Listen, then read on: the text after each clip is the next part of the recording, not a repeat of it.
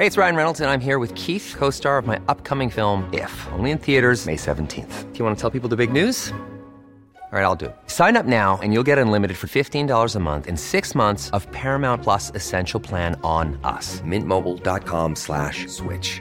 Upfront payment of $45 equivalent to $15 per month. Unlimited over 40 gigabytes per month. Face lower speeds. Videos at 480p. Active Mint customers by 531.24 get six months of Paramount Plus Essential Plan. Auto renews after six months. Offer ends May 31st, 2024. Separate Paramount Plus registration required. Terms and conditions apply if rated PG.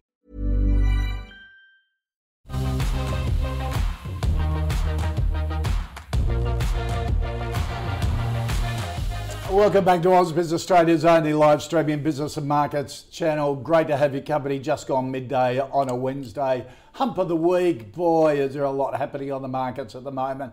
Uh, so, a lot to talk about apart from your 10 stocks in our uh, stock of the day. Great to have our two experts in today Michael Wayne from Medallion Financial. Michael, good to see you. Andrew Page from Strawman. Andrew, always great to have you aboard. Um, how's earnings season going? You, any surprises? Yeah, look, I mean, there's been a couple of better performance. Something like IDP Education is probably one of our stocks that stood out the most. But by and large, I didn't realise they were half owned by all the universities yeah. in Australia. And universities are screaming for money at the moment from the government. I'm thinking, Sell your IDP stock, which is worth what about Yeah, the- three billion dollars? Well, the English language testing systems is sort of the, the product that they all have a share in, which is the, the benchmark globally for English language tests. So, to get into u- university, or migration. their universities. That's right. So they're saying unless you take that test, you don't get in. It's That's pretty good. Nice pretty good position deal. to be in. Yeah. yeah, you'll definitely take that. But um, otherwise, it's been not too many blow ups. We've avoided the blow ups ah. so far, which is a positive. I think there's been a lot of disclosure in the last few months from companies because of what's Yeah. been going on with COVID. So there hasn't been too many out and out disasters or too many out and out positive surprises from, Yeah. our, from our point of view. Yeah, Andrew? yeah, I'd echo that. I mean, it's, it's what's what's been tricky about it is that we knew it was going to be bad for a lot of companies. It's the, the real the real art has been trying to work out how temporary this is. Yeah, you yeah. know, I, we all know it's going to end at some stage, but there's a hell of a lot of impact be, between that Yeah. sort of resolving in six months or three years. You know, and that's that's Yeah. the tricky part. Yeah. And of course, some sectors absolutely uh, blowing up at the moment. Uh, Afterpay, Zip, Zip's up another 15% today. Buy now, pay later. Are you in on it, Michael? I'm not, uh, unfortunately, haven't been in it for a, a while. Afterpay was the one that we sort of had in very early days for clients, and, and we tapped out a long time ago. The only person's in it is my mum. What? My mum, she's out there buying Zip and buying Afterpay and doing a lot better than us. So I'll be Selling- sending my selling money off to her. is, is she taking advice from you or just going Nah, and doing it? she's, she's discarded me a long time ago. She's going. It, she's going can do solo. better. Isn't that a typical mother? Mrs. Wayne, well done. there you go. You're doing that. Uh, that is a fantastic story and happens so often. And I was reminded the guy, if you were watching the call last Friday, and Adam Dawes from Shaw um, was saying he was buying um, Zip for his clients last Friday because Shaw had had a conference call with Zip and they were going to make some announcements this week. If you'd act, if you acted on his advice, uh, you would have done pretty well. That's the reason you got to watch the call every day between midday and 1 p.m. Uh, before we get into your um, uh, into your suggested stocks, let's look at the stock of the day that I'd chosen and um, a retailer that's been pretty popular here on the call, um, highly regarded in terms of management. Um, Lovisa. Um, it announced their net profit today, down nearly 50%, hit hard by the pandemic. Comparable same store sales also lower, down 5% on a year ago. This despite restrictions being lifted and some stores reopening. Revenue there, though, down just 3%, with the strongest performance of the company seen across its Australia and New Zealand business. Despite the drop, shareholders still set to get the deferred interim dividend of 15 cents a share. However, no final payout is on the cards, no uh, forward guidance at the moment either. Now, um, Lovisa, um, Andrew, is regarded as being one of the best run retailers, isn't it? It so, is. Um, a result like that, does that change opinions? Um, this is kind of what I was hinting at at the start here. I mean, this is this is a, a retailer. We know what's happened with all of the lockdowns. A whole bunch of their stores are closed. They had to exit Spain because a couple of uh, Yep. landlords weren't wanting to renegotiate. So it's you know, it's a, it's a big plunge in profit. But again, you've got to look past that. And, and this is a business that has just a wonderful model. I mean, the return on invested capital that these guys get is outstanding for a retailer, something like 25% or so. Yep. And the things that really matter for a retailer are things like asset uh, turnover and, and gross margins. And they both just do it so well. They, these guys release 100 new products to the market each week. Each week. Each week. Each week. Yeah. Wow. Yeah, the, the, it's fast fashion, and, and so they've got this incredible churn. They, they're a very elegant, very efficient business model, and they've got a lot of growth opportunity as well. Okay. So I think the, the challenge with the Lovisa is again to sort of say, well, yes, this this was always going to be a tough period. Um, looking at their, their recent deck, you, you can see sales have, are really rebounded from the lows. They've still got a, a bit of a way to go. Yeah. It is going to be tough for the for the foreseeable future, but again, you have to you have to look beyond that.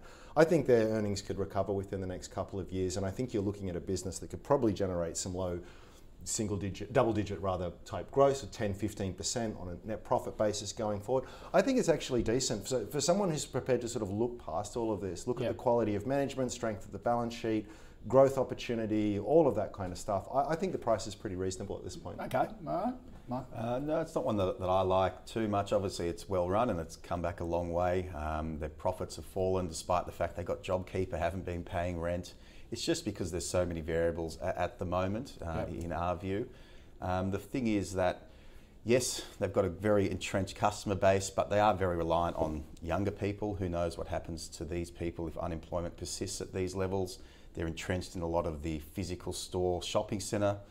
Oh, And there could be foot traffic that's under pressure for a long time, so we're unsure about that. Uh, they have done an incredible job in the online space, and Yep. they've seen an enormous ramp up in recent months, which isn't unexpected. So they're good at that? They're good at that, and they're improving Okay. that, and this will only sort of fast track and fast forward that online presence that they've got. Um, but for now, uh, I think it's just in the too hard basket. Uh, Probably one of the better fashion retailers, um, although in this environment, there's just too many what ifs. Okay, all right, there you go. Good analysis of Lovisa there. Let's start getting into your um, stocks that you've suggested. First one up, uh, Michael, comes from John GrainCorp. This is the a big integrated grain business, uh, storage, logistics, and, and marketing, uh, wheat, barley, canola uh, here, and they basically got it to themselves, don't they? Yeah, well, they've been around for a long, long time. Long time. They were privatised, I think, in the early 90s. Yep. Um, it's uh, the best of breed, but they are ultimately reliant on grain prices um, and oil prices, what they extract from those grains. This year and, next year are meant to be bumper harvests after sort of three years of drought, so that puts them in a very good position. However, um, the way that they operate, they do deals with insurance companies, and because it's going to be such a good year, they're going to have to actually pay out some money to the insurers. Uh, so in good years, you've got to pay out money to insurers. In bad years, yes, you're insured, but you still got to go through those Right. cycles. They spun off the malt business, which was actually one of their growth businesses, which were higher margin um, for, for whatever reason. That was a decision that they made. Uh, look, it's an ag business, obviously, and for that reason, we tend to avoid it because of that lumpy Right. nature of earnings. But at this point in the cycle, they're looking very, very good, looking like they're going to be trading on 10 times free cash flow yield, which is always a very good number. Uh, and that's contingent on the fact that they can harvest this grain and Yep. the, the season's as good as everyone's forecasting it to be. But uh, I tend to avoid these businesses uh, in general. So is that where United Malt came from? Yes, from I think that, so, That yes. was their malt that was fairly recent, Yeah. um, and that was used in a lot of different uh, food products and, and whatnot, which Yeah, and for to have a craft higher brewing margin. and stuff like That's that. That's right. They were doing it for around the world. Yeah, it's an interesting business too. Um, what do you think of, of GrainCorp, Andrew? Yeah, I, I've got a bias against agribusiness as well. Just super tough, super lumpy. Um, you, you only have to look at their historics, uh, historical performance to sort of see this. And this isn't necessarily a question on, on, on management um, competency or anything like that. It's really tough. So Michael pointed to the, the variability and uncertainty of, of prices. Well, the same goes for volumes too, as well, which, which is um, really important. So yes, great great year this year, but what's next year going to be like? What's the year after that going to be like? Um, you know, the, balance sheet's in pretty good shape. Um, uh, you, you probably do well if you were taking a long-term view and to sort of smooth out those earnings. Look at an average kind of pace of earnings growth, but it's not. It's hard to see a, a, a sustainable catalyst for this that's going to drive it materially higher. These tend to be the kind of businesses that if you know intimately well and you're very, very accurate and fussy on your valuations, you might do okay. I mean, it's, it's never going to be the kind of zip, for example. Not, not that everything should be held not, against not, that a, not a growth, growth. You probably wouldn't call it a growth stock, but No. is it is it a defensive stock in your portfolio? Ah. Because it, or It'll be around for a long, long time. I'm sure it'll be around for decades to come. Yeah, yeah. But whether it'll be actually generating um, consistent and attractive earnings growth over that period is, is the hard thing. I mean, you, this is you could have bought shares in this 10 years ago, and I think they're basically where they are today Right, with all, everything that's sort of you know. It's just it's it's not to be too critical of this kind of business. It's just knowing where knowing to, knowing to focus in areas that are just more attractive and there's less variability at play. Right, Too much okay. too much left to chance. okay, all right, there you go, John. Uh, that's the opinion on GrainCorp. Um, Lenny, now Andrew has uh, wants a view on Auckland International Airport. Um, As the name implies, it's, it's the big airport in Auckland. Difference between big difference between it and Sydney Airport is Sydney Airport leases the land, Auckland Airport owns the land over there, and is sort of a property play as well, isn't Yeah, it? it I think they they become the biggest property developer in New Zealand. That might be right. Yeah. yeah, yeah. and and they've got a really great history of shareholder wealth creation. You know, the monopoly type asset. Yep. Good good uh, secular trends uh, in that sector. You know, up until recently. Hmm. Um, but but again, we come back to this this uncertainty of, of where we are at the moment and where we're going. International travel numbers. Just in July, we're down something like more than ninety five percent Hmm. or so. There's a long road to recovery there. Um, I think I might have mentioned last time this came up that I, we saw a report from Airbus which said that uh, air traffic volumes weren't likely to recover fully at least until 2025 or so. And there's a lot of assets. And. Qantas not going to fly internationally until July. you know, that's what they're saying now. yeah, July. and, and so there's there's, uh, there's there's there's branching alternate realities here. Yeah. You know, there's one where we get this wonderful virus, which, uh, vaccine rather, which solves everything within six months, and every everyone just jumps back on a plane again. Um, which even under that circumstance, I'm not sure volumes will ever go back to where they were, or at least take a while to, given we, we know how effectively we can work uh, Yeah. remotely and stuff these days as well. But the other path there is that this drags on for a long, long time, and we just we just um, fail to see that that V-shaped recovery that so many people were sort of calling for. So. Great, uh, up until recently, a wonderful assets, wonderful business, really well run. It's just, it's, I'm not ashamed to say, too hard for me at this Right. point. I, I can't see how this plays out accurately unless you're a very, very, very long-term investor prepared to take a lot of uncertainty in the in the meantime. I think you're better just watching on the sidelines until things clarify a bit. This is actually one that we were buying recently. We're happy to take that risk on because it's such a high quality, Yep. long term monopoly infrastructure asset. Um, if you look at the, the, the numbers, and they're all pretty disastrous. Look at international numbers, obviously they've collapsed. The number of airlines flying out of Auckland have come down significantly uh, as well. They obviously did raise a lot of capital and got their balance sheet in order, which should get them through this period so long as there's not another flare up in COVID globally or in New Zealand. Um, but they do have some quality assets, not only the airport, but they've got a stake in Queenstown Airport as well. They've got over 200 hectares um, of, of different, or, or sorry, hectares of land that they're going to gradually develop over time, which should help sort of offset some of the airport fluctuations. So, from our point of view, if you can take a, a medium to longer term view, this is an opportunity to buy into a great asset. So does it um, the the property part of it? Does that cushion it a bit? Uh, their results compared to say a Sydney airport? Would you buy this? You know, u- under the the same rationale. Um, Rather than Sydney Airport, Yeah, we would buy this over Sydney Airport because it's got those property assets. Yeah. Uh, the fact that it owns the land as well, and the fact that it's a little bit more diversified. because they're doing big DFOs and IKEAs That's and right. stuff like on the on the perimeter Correct, o- yeah. of the airport, and that will still continue to play out. So, Yeah. from our point of view, they've got a better quality balance sheet than Sydney Airport. They don't have as much debt as Sydney Airport. Oh, that's interesting. Um, Sydney Airport's a trust. Um, Auckland International Airport's a company, so there's differences around franking and Auckland's from overseas. We get the foreign investment uh, re- re- um, repayment as well Right. for that. So there are different things that we quite like about it. Okay, Not oh, as that's sensitive really to interest rate movements and bond markets, Yeah. etc. Uh, this is going to sound really romantic, but I'm not a romantic. Um, Lib and I go and see the sunset uh, most nights from Barangaroo Park. Oh, really? And you would you just would see planes stacking up with the two runways. All the now, if you see one every 15 minutes, Yeah. you go, "Whoa, there's a plane!" Yeah. It's I did a double take in the sky the other day. thinking, What's that noise? Nothing is flying. Yeah, And I actually it's said to her last night, I said, geez, if I want to get rid of a house on the flight path, I'd be doing it now. Timing's everything. exactly. All right, uh, Lenny, a good analysis there on um, on Auckland International Airport. Our third stock uh, comes from James Michael, Aristocrat Leisure. Now, they don't have a June 30 end of financial year. There's a September 31. So the last results were the half year in March. Um, profits were down a bit then. Revenues down about 7%. Um, they, because of COVID and no casinos buying their poker machines, um, laid off staff, cut wages and, and sort of rationalised. This is a business we, we really like and we own for the majority of our clients. Um, we continue to like it despite the fact that the casino business is struggling. Yep. But in saying that, the unit sales of poker machines were actually better than expected, still dropped 60, 70% or something like Yep. that, um, but is performing better than expected at this point.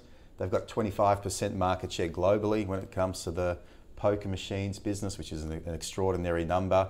And you'd have to think that casinos, by and large, will be pretty will elastic and bounce back Right. once these restrictions have gone.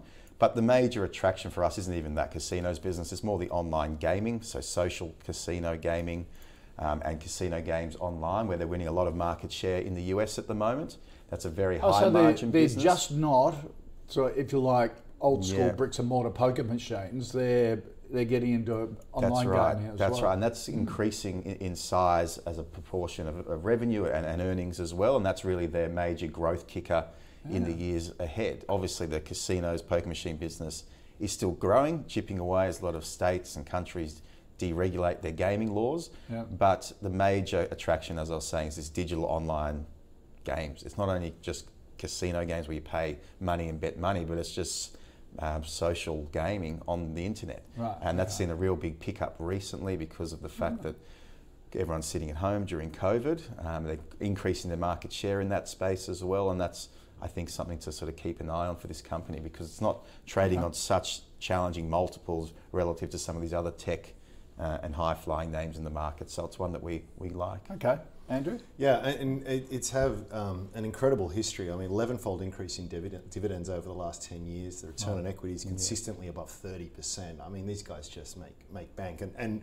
yeah, as Michael said, a huge player. I think the second largest manufacturer globally. So it's a real Aussie success story. Yeah. Um, and, and that online component is absolutely right. It's about 30% of revenue, if I was reading it right, and 28% margins there as well. So it's a really nice business. It was up 19%, I think, at the half. So again, I, I- I think Michael's right. This is um, a sector that, that will recover. Um, Gambling is not going anywhere. Um, you know, uh, so so yeah, I I think it's right. If I was being fussy, I sort of did a bit of a thumb sketch uh, valuation. I, I, uh, the thumb suck, I should say. Um, I was thinking twenty-five dollars seemed a, a bit more attractive for me, but if for the long term, I think you couldn't go too wrong.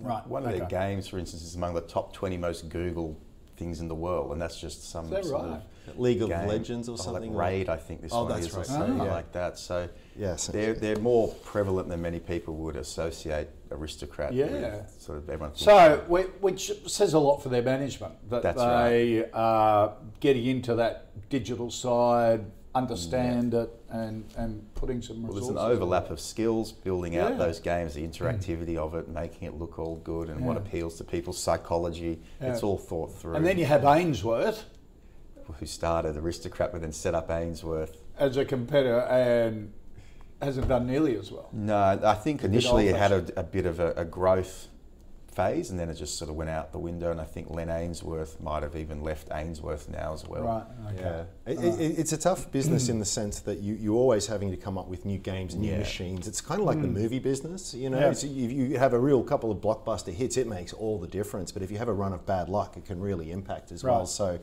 The, the, the great thing about the online component, of course, is it's a global market. It's massive, and this, this online gaming market is growing phenomenally fast. Um, but the, the flip side of that is, is you're up against some very, very big global competitors as well. So it's, it's, it's a much tougher space to, to operate. Right. But yeah, I, I- think Okay. I think on balance it looks reasonable. All right, good.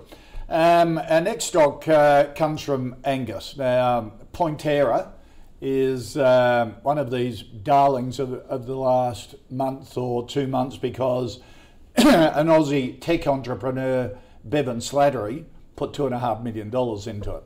And it's one of the, he, he's sort of, um, uh, if you like, a, a rock star tech investor.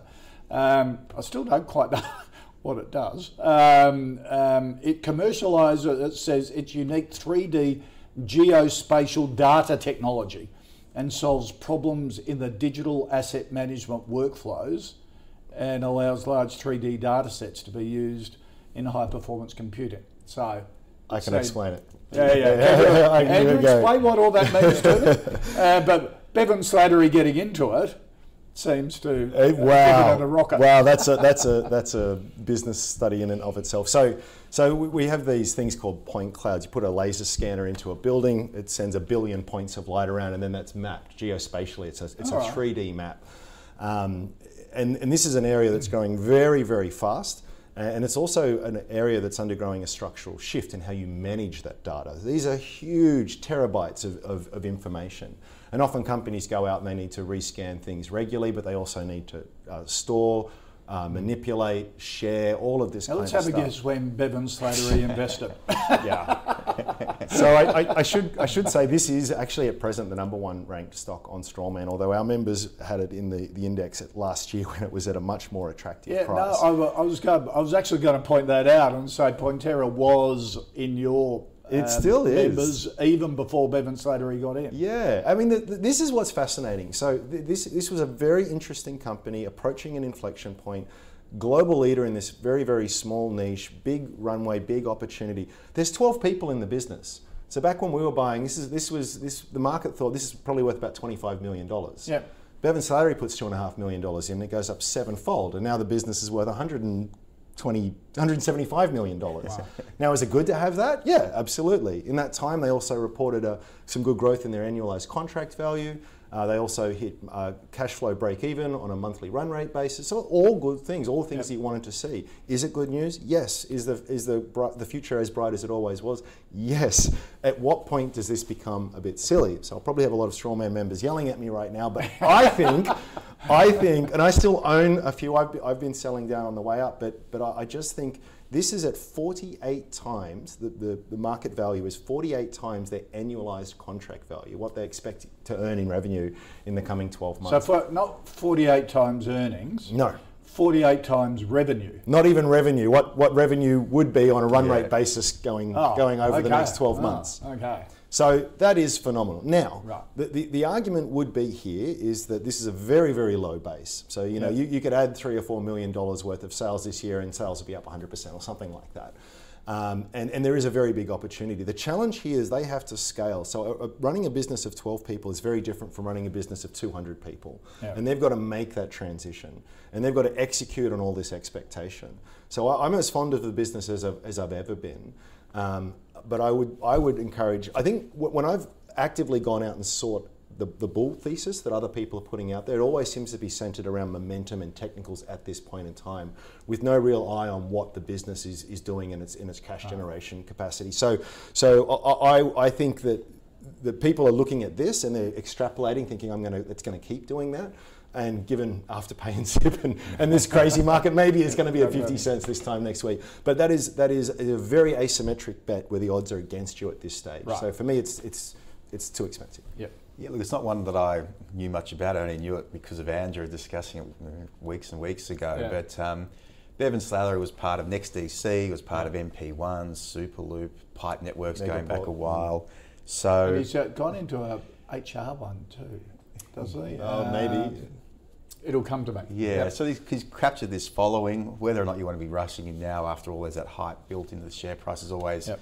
difficult. Um, but the way I, I sort of think about these businesses is when on this History Channel these days they go into like Hagia Sophia in Turkey or they go into the pyramids and they map all this and all these data points and then you get like Ah. a 3D image where you're walking around inside Ah, so they do all that. and it looks at all the engineering and that sort of stuff, and then they're able to store that data and store that image, which is Right. taking up used to take up mega computers basically. So these days it allows contractors, employees to transfer all these images across different projects and stuff. So there's definitely merit to it. I'm not sure about competition and what's out there, but it seems like a very interesting business. But you can't just pay any price No. for an interesting story, and that's Yeah. what I think I fall down on this. Okay, all right. So, uh, but a great story and and a great lesson in yes, you've got companies, but to get that traction and get that story out to investors, if you get you know somebody with a great track record say I'm going to have skin in the game, it just sends it ballistic, doesn't it? I don't think it's also a, a good uh, example of, of doing the work before the market um, pays attention. I mean, the business isn't that fundamentally different from where it was six months ago. You know, all of the all of the attractive things that we could say about it now, you could say six months ago. It's just that the market didn't recognise it, and we are also socially led on the market. It's like, oh, the market hasn't done much, therefore it's not a good stock. You know, and Yep. it, it becomes this. It's really backwards. If you if you want to get these sevenfold monster kind of returns, you've got to kind of be before that. And You've got to make you've got to make a very strong case, and importantly, you have to sit through a hell of a lot of volatility because this thing went from seven cents to three cents, you know, and, and it was it just churned your stomach. But behind it all, it's very old-fashioned Warren Buffett stuff. There's a real business there with real potential. Fo- focus on that. Forget the share price. Hmm. All right. and, and you'll do better. Okay, let's get uh, so uh, really good advice there. Um, let's uh, Samantha. Samantha, you sound as though you're, you're going very bearish on the market. Samantha wants a view on the BetaShares Australian Equities Strong Bear Hedge Fund. Now, um, this is an ETF with a portfolio that sort of hopefully protects you if there's a big market crash. Yeah. Uh, what do you reckon, It's actually one that we use, and we have Ah. clients getting into it over sort of recent months. If people start to feel a little bit nervous, often what people do is they sell down a portion of their holdings and they put it in cash. Where for a lot of people that doesn't really work that well because you might have a lot of capital gains that you then incur. So an alternative is to buy something like this BBOZ, which is basically two to three times inverse the market. So it's a geared fund. So say the market goes up 1%, this BBOZ uh, inverse ETF will go down two to two and a half to three percent or Right. so. So there's another one out there, the, the B Bear or the Bear Fund, which is just an inverse one for one, but this one's a more leveraged option. There's the BBUS, which is the US version of this. So there definitely is merit, in our opinion, in looking at these things from time to time. Uh, For, not for everyone, but for the clients that are a little bit spooked by where valuations are at the moment, spooked by things like the COVID, and they're looking to Okay. protect a portion of their portfolio's downside. So we have been looking at this, and we do have some clients in it. Right. So, so would you see this as part of a broader portfolio, as a bit of insurance That's if if the market crashes? Like, like you know, it's being driven up by. Apparently, if you take the fangs, Facebook and um, Alphabet and Netflix, and out of the American market, it's actually gone down um, Yeah. in the last year. It's only those stocks pushing it up. Well, that's right. And look, the thing with this is it does give you that, that hedge, as you say, but I wouldn't hold it forever. I wouldn't have it Ah. there as a long term. So you wouldn't have a hold. It's a, it's a guaranteed lose long That's term. right, because our view is long term, the market's going to do very well. And Right. again, it's not for every client, but those that are in a very good position, they've got some very good gains and, and they're a bit nervous of where markets are at. Right. Say they've got a, a million dollar portfolio, you can put two, 300K in there and say we get a, a performance like we had back in March and the market falls 30%, this thing will go up basically 100%. Yeah. So you're making a, a pretty good hedge without having Okay. to outlay that much capital and without having to liquidate positions and incur capital gains. Okay. Yes, the only problem with it is well, one of the problems with it is, is that everything there is is dependent on timing. Yeah. So we saw before. Well, we knew what happened in the markets in March, Yeah. right? Huge, Uh, huge crash. Uh, Gotham, um, on our production, can we bring the one year um, graph of this back again and just see how. So, so this, Yeah, this huge there you go. plunge, but now we're back below that as well. Yep. So, so to do well on this, you, you really had to sort of be buying in in late February and, and getting out at the right time. Yeah. Be, because it is. It, So if you got nervous about the market, then. Yeah. Right. So, so, so yes, if you can time it right, show me someone who can accurately time the market, and I'll, Oh, well, I'll, yeah. I'll, I'll show you something else impossible. But, but if you can, then, then that's great. Um, the other trouble that you have to remember um, from an investment point of view is that hedging is a double-edged sword. So if you're if you're hedging yourself with this, and the market doesn't crash, and the market goes up, your, your gains are negated as well. So it sets everything in stone. leverage. Michael's right. If you've got a lot of a lot of a big portfolio, there's tax considerations, and you're you're you're going to be nervous for whatever reason, it, it will smooth that all out for you. But there's no free lunch. The, Yeah. the, the cost of that is is actually the, the doom and gloom that, that you, you see didn't didn't occur, and in fact the market's gone much better than you've expected, and you've just lost all of that kind of Right. thing. So that's I, I would just say if you're doing it, be careful and just have just be very cognizant of that timing element. But not now. Well, I, I don't. I just don't You don't, have, you, don't, you don't have to hedge out your entire portfolio, but you might want to reduce a third of your downside or something like Yeah. that. And that's Yeah. where we have discussions with people around it. But it's not our go-to play f- at all. Okay. All right. Let's just recap the uh, the first five stocks, uh, including our stock of the day, Lovisa. Um, Andrew likes it um, at, at this price. Well-run business. A no from Michael. GrainCorp. A no from both. Uh, Auckland Airport. A no from Andrew, but yes for patient investors. Um, um, looking at a rebound, but it's not going to be immediate. so a yes from Michael. Uh, two yeses from Arist- for Aristocrat, uh, no for Pointerra, and not at this stage for the ETF Beta Bear Hedge Fund, but a really good explanation on how to use it if you start to get a bit nervous. Um, here on the call, we've got our, our own portfolio that we've been tracking since July the 1st. Any stocks that, that get two ticks, two thumbs up from our expert panel, uh, that is a buy from both of them. Uh, we put in the fund. Let's check to see how it's been performing. Um, in the last week, it's up 3%. I think that's probably all zip um, from, uh, from last Friday. Um, up 4.3% for the month and year to date, up 11.5% since uh, the 1st of July. And uh, take a look at some of the stocks we've added recently to the portfolio. Uh, just in August, Fortescue, uh, Zip, um, the physical gold ETF, GOLD, Cochlear, and Accent Group and Auckland Airport will be added to that today. You can check out the whole portfolio. Um, just go to ausbiz.co forward slash portfolio. We'll be updating every day here on the call and see how it's tracking. Uh, make sure to join us a bit later today. We'll speak live with Company Chief Executive uh, Vic Bansal uh, from Cleanaway on the back of their results. Of course, Cleanaway out and uh, uh, Bingo out as well. Um, that's from 1 p.m. Eastern right here on Ausbiz. All right, uh, let's get into the uh, second half of the stocks that you've asked for a view on. And Michael, the Arena REIT. Yeah, look, typically we don't invest in REITs too often. Uh, there's probably been two or maybe three in, in history. The first one was Generation Healthcare, which eventually got taken over. Then there was Asia Pacific Data Centres that got taken over.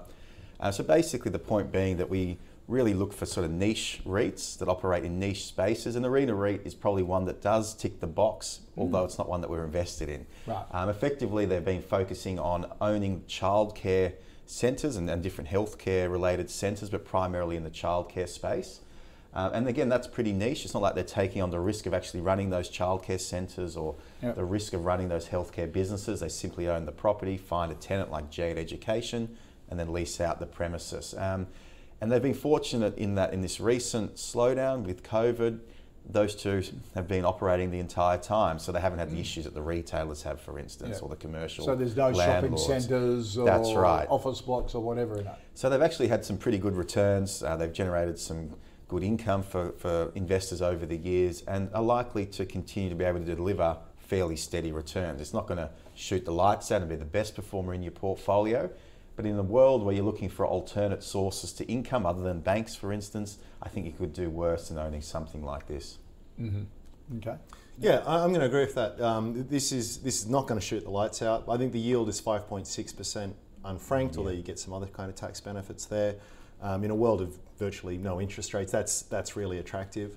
Um, maybe on top of that, as a total return, you could layer an extra three or four percent just through some organic growth and the rest of it. But yeah, they- they've held up really well. They've actually got some mandated rent increases through in that time as well, developing some new properties. If they stick to their knitting and remain pretty conservative, I- I think it's probably pretty decent if you are after income. Right. Um, but it's, it's not going to shoot the lights out. Right. So, I'll do a buy for an income investor. That tends, Right. Yeah, why not? Let's, yeah, okay. yeah, let's do a buy buy. for income Yeah. investors. All right.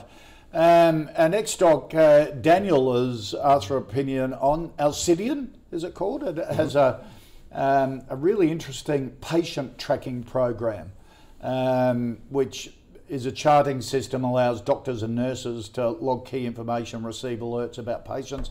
Just done a deal on with the NHS in um, in Scotland recently, um, and um, which is apparently good. It's going to be uh, rolled out across all Scottish hospitals and be operational for five years. So, you know, if you've got technology, it's good to have some some of those international clients. Um, what do you think of it, Andrew? I like it. Um, I hold it.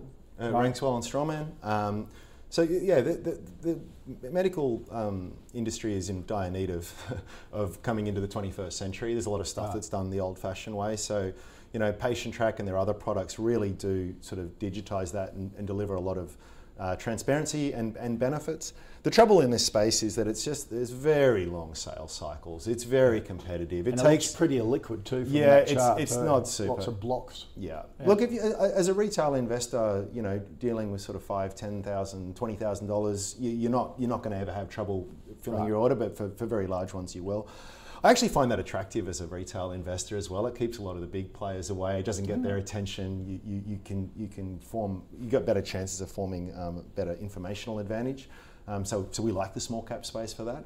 Um, uh, the thing here that's, that's interesting though with, with Alcidion is that they've got some really strong sales momentum. So a lot of years in development, a lot of years trying to get those sort of um, established sites, those reference sites built up. Um, and, and they're starting to see that all sort of come through now. Um, COVID's actually been interesting um, for them. It's hard to sort of get into hospitals and make the sale, but they have they've been able to pivot a few of their products to make it easier for, for health professionals to track people remotely and check in and all this kind of stuff.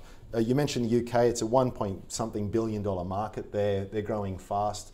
Um, they're still cash flow negative at this point in time, but they're interesting because they're approaching that inflection point where they can they can they can blow through So that. they've done all the hard work, and now, rather than just knocking on the door, they're starting to get a foot in the door because it takes a long time for ho- hospitals to say yes, Yes. to any new technology. Yeah. But then it's just as hard for them to say no over ten years. That is that, that's exactly it. I mean, if you can say, "Hey, look, Prince of Wales is using this, and we've had them as Yeah. clients," but yeah, that, that is a really strong sales proposition, and you're not you're not sticking your neck out as a hos- hospital administrator in, in doing that. They've also got a very good argument in terms of efficiency gains and cost savings, and um, it- it- it- frankly, improved uh, healthcare for patients. If you've ever been into a hospital, had a loved one in the hospital, there's, there's it's a bureaucratic nightmare. Things can go wrong. So uh, it, it's a it's a, it is a good story.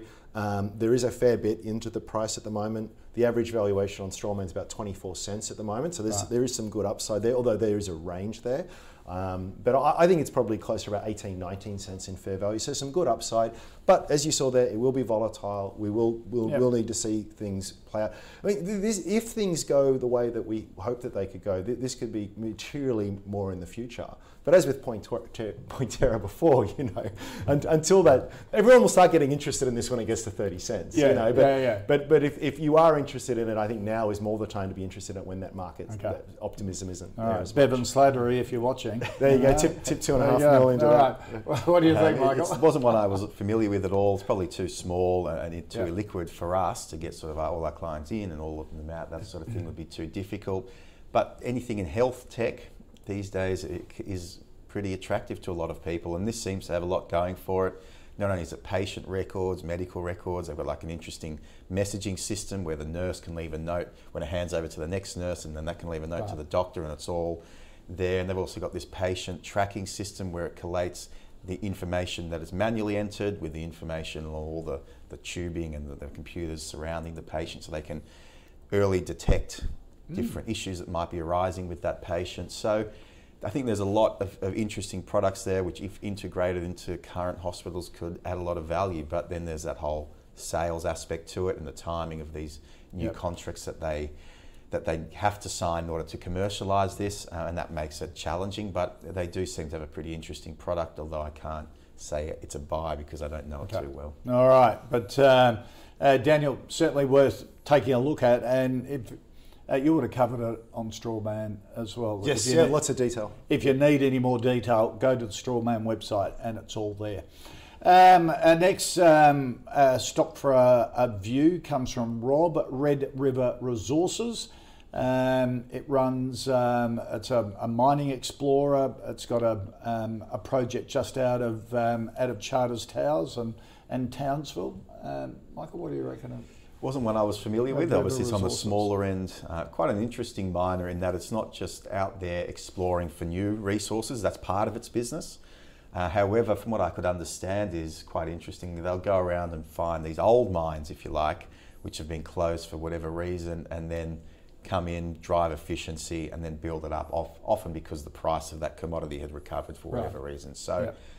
Um, obviously, though, once these older mines have been mm. depleted, they've got to go out and they've got to find new resources, and that's, I think, the stage that this company's at. Uh, and they've got a certain project in, with a focus on gold, and that's potentially gold and copper, isn't yeah, it? Yeah, that's yeah. probably why the, the share price has performed the way it has and caught the attention of, of the viewer. Right. Andrew? Yeah. Um, look, they've they've been around for a while. I think they've managed to make a little bit of profit last year, but as far as I can tell, that was a first. Um, the cash flow of the business was negative 21 million in the in the previous 12 months. It's just a super tough business. Um, uh, it's just one that I stay away from. The, yeah. the, share price is where it was five years ago. There's only eight million dollars of cash in the bank. Again, alternate alternate futures here.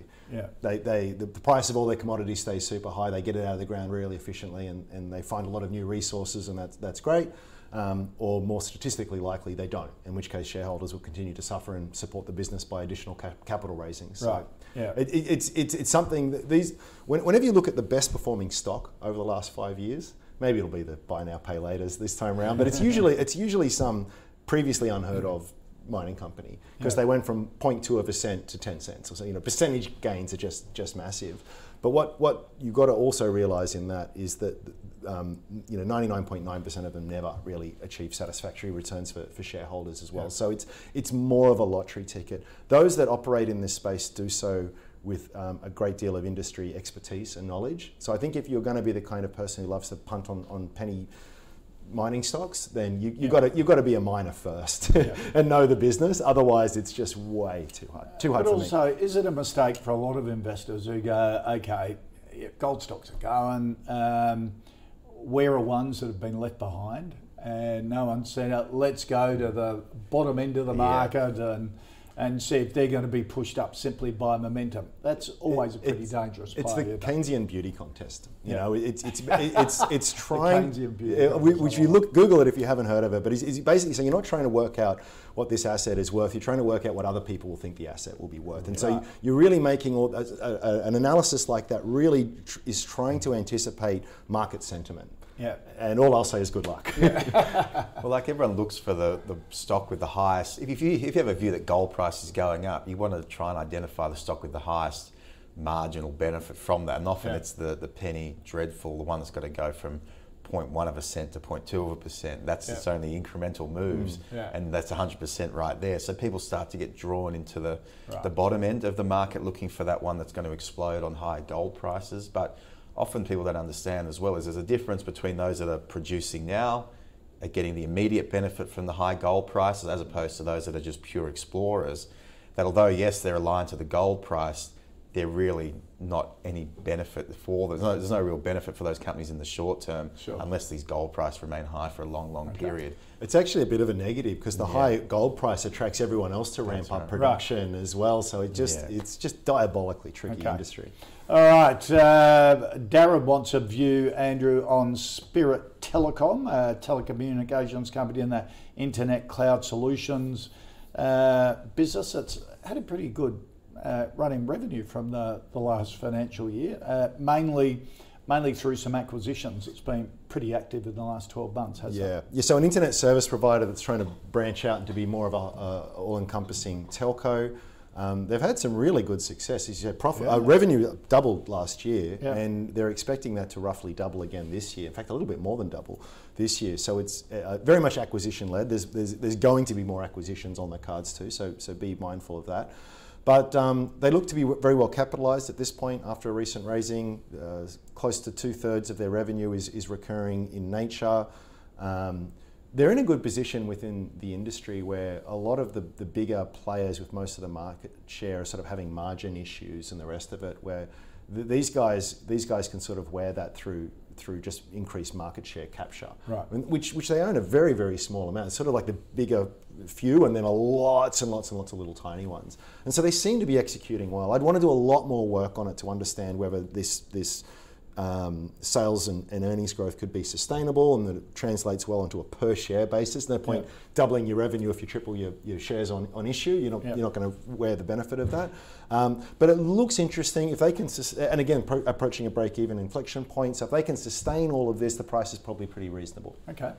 Uh, it reminds me a lot of the telco sector four or five years ago when you had TPG going around merging with M2 Communications or buying up iiNet. Yep. Um, they were really consolidating the industry well then. They were driving these great growth numbers. Um, their margins were okay because their market share was exploding so much, but then it got to a point where the music stopped, so to speak, and they were too big now to keep acquiring other businesses or the, op- the alternatives, the options that were out there started to diminish. Um, this reminds me of that essentially because they're growing very quickly. They're going around acquiring a lot of businesses. They're getting a, a- foothold uh, in the industry, but at some point it'll be harder to keep maintaining the rates of growth in market share that they need to justify their margins or to maintain those margins. So it seems like a great business at the moment, great alternative to many of, of the others. They've got ultra fast, high speed internet. I think they're ranked number one in the industry. So there's a lot to like about the business. They'll probably continue to grow for a while, but at what point does that all come to an end? And that's Right. what I'm a bit unsure of. Okay. So, would you I- I'm a- a buy? I'm or not? avoiding. it Avoiding. You're happy for a buy? I'm, I'm, I've only looked at it very briefly, so I, as I say, I like to spend weeks on something Okay. before I All buy. right, But it, so- it looks interesting. It so looks, just, it's on your watch. it's on my watch list. yeah. okay. let's put it that All right.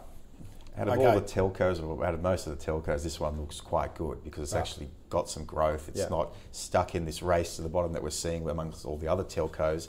Other ones are trying to win market share by just dropping their prices continually, whereas these guys actually have a pretty good product and they're expanding and bringing more people in, which is. Okay. attractive relative to some of the other ones. All right, Darren, thank you for that suggestion. Something that, that we'll watch over the next uh, couple of months. And our final stock, uh, Greg wants a view on uh, Michael Maggie Beer Holdings. Now, who doesn't like her burnt fig um, ice cream? Um, of course, Maggie Beer, the the iconic cook. Um, this business focuses on food and beverage industry, of course, and in particular um, products that, that bear the Maggie Beer uh, brand name, and also Paris Creek is the other one. It Used to be called Long Table Group, and then they bought Maggie Beer out. Yeah.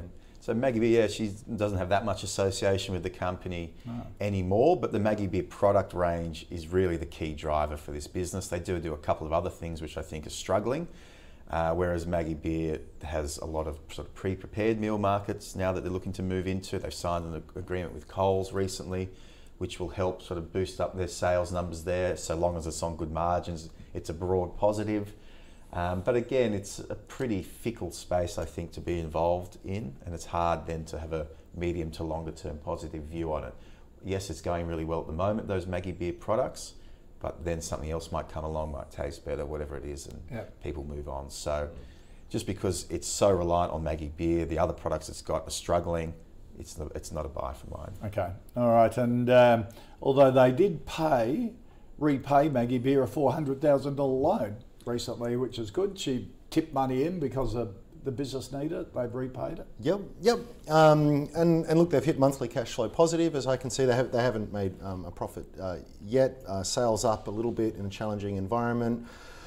Um, the, the, the company's target is for about 70 million in sales by FY22. Another couple of years, um, they reckon they could probably get 10% EBITDA margin on that. So if you push that forward and you say, well, let's take that at face value, I think shares are probably pretty reasonable, um, reasonably priced. But, but as Michael points out, it's a diabolically tough space to be in. You know, consumer tastes and trends can change very quickly. Sometimes a relationship with Coles and Woolies is not everything it cra- is Yeah, cracked yeah, up to be. yeah. Lots of volume, not much margin. You know, it's, it's, it's the best thing that you can kind of hope for. Is like, oh wow, Woolies is going to stock our product. Great, it's a big jump. But then you know, maybe next year they'll say, listen, we want a better price. We want a better price. And oh, there's someone else who's come along. It's it, it's it's a very tough kind of thing. So it, it's it's a no for me. Yep. Um, but look, if, if they can get close to what they suggest that they can, I, I would imagine shareholders do well. But there's just there's a lot of uncertainty in all Okay. of that. All right. Let's just recap the final uh, five stocks. Uh, the Arena REIT um, for uh, those people after income, income investors, um, is a pretty good one um, in the view of both Michael and Andrew because it's in that childcare area. There are no shopping centres, no no office blocks, which, are the big problem areas of the property market at the moment. Alcidion, a yes from Andrew, a no from uh, from Michael. Um, Red River Resources, no from both. Uh, Spirit Telecom, um, put on the watch list at the moment. Get more information because it does look pretty good. Um, and Maggie Beer, a no. So, uh, as of today, Auckland Airport uh, was in our um, in our uh, call portfolio. Um, Andrew has now tipped it out. Uh, because we didn't get the uh, unanimous buy reinforcement. Oh, I can on do that by myself, So that's I? yes, you can. Oh. so that's the, that's the rules. If it gets two ticks from our expert panel, it goes in. But if it comes up again and it's not unanimous, well then it gets turfed out again. Oh man, and that's pressure's on now. no, no, no. Yeah. That's what investing's all about, Okay, yeah. isn't it? Because the story Good game, this. changes. It's it's really, and the whole reason we're doing it, it's just fantasy. It's like playing super coach in uh, in football. Um, but what can we learn from doing this sort of thing? Because you've got to constantly re- review your stocks. You can't marry them. If things change, you get out of them. And does that mean aristocrats in? Aristocrats in. Hey, As a okay. result, that's what I was going to say. And the Arena REIT goes in. So that's a good thing. Mix for it up a bit. So it doesn't need to be uh, always sexy stocks and big growth stocks. Mm-hmm. Um, so it's a good one for income producers. Um, so that was really fabulous. Um, to both of you, thank you, oh, Andrew and Michael. Thank you. Always great to have you part of the call here. Now, if you want to um, suggest any stocks for us to review here on the call, um, just flick us an email, the call at ausbiz.com.au or tweet us using the as at Ausbiz TV handle. And a reminder where to find all the stocks we have in the calls portfolio, head to ausbiz.co forward slash portfolio. Now, before we head to a very short break, you can get the latest from our team, from Scuddy and Nadine, every afternoon. If you've missed what's going on in the market, sign up to the COB. Uh, the stuff you need to know about the day in business and finance and startups, you can do that by going to ausbiz.co slash join. We'll have it in your inbox by 5.30 Eastern every Monday to Friday. And Adbri Managing Director Nick Miller joins us live on the Pulse to take us through the company's results. That's at 1.45 Eastern. And uh, also Tim Demetriou from, uh, from Pencil. Um, if you're interested in um, anything to do with startups, a Startup Daily Show um, is on between two and three at, 10, at uh, 2.30. Tim Demetriou is the Chief Executive of Pencil Pay, a new platform to help uh, supply um, and manage credit payments, loans, and a whole lot more. That's coming up on the Startup Daily Show right here on Ausbiz. That's it for us. Enjoy the uh, the rest of the afternoon here on Ausbiz, and the Pulse comes after the break.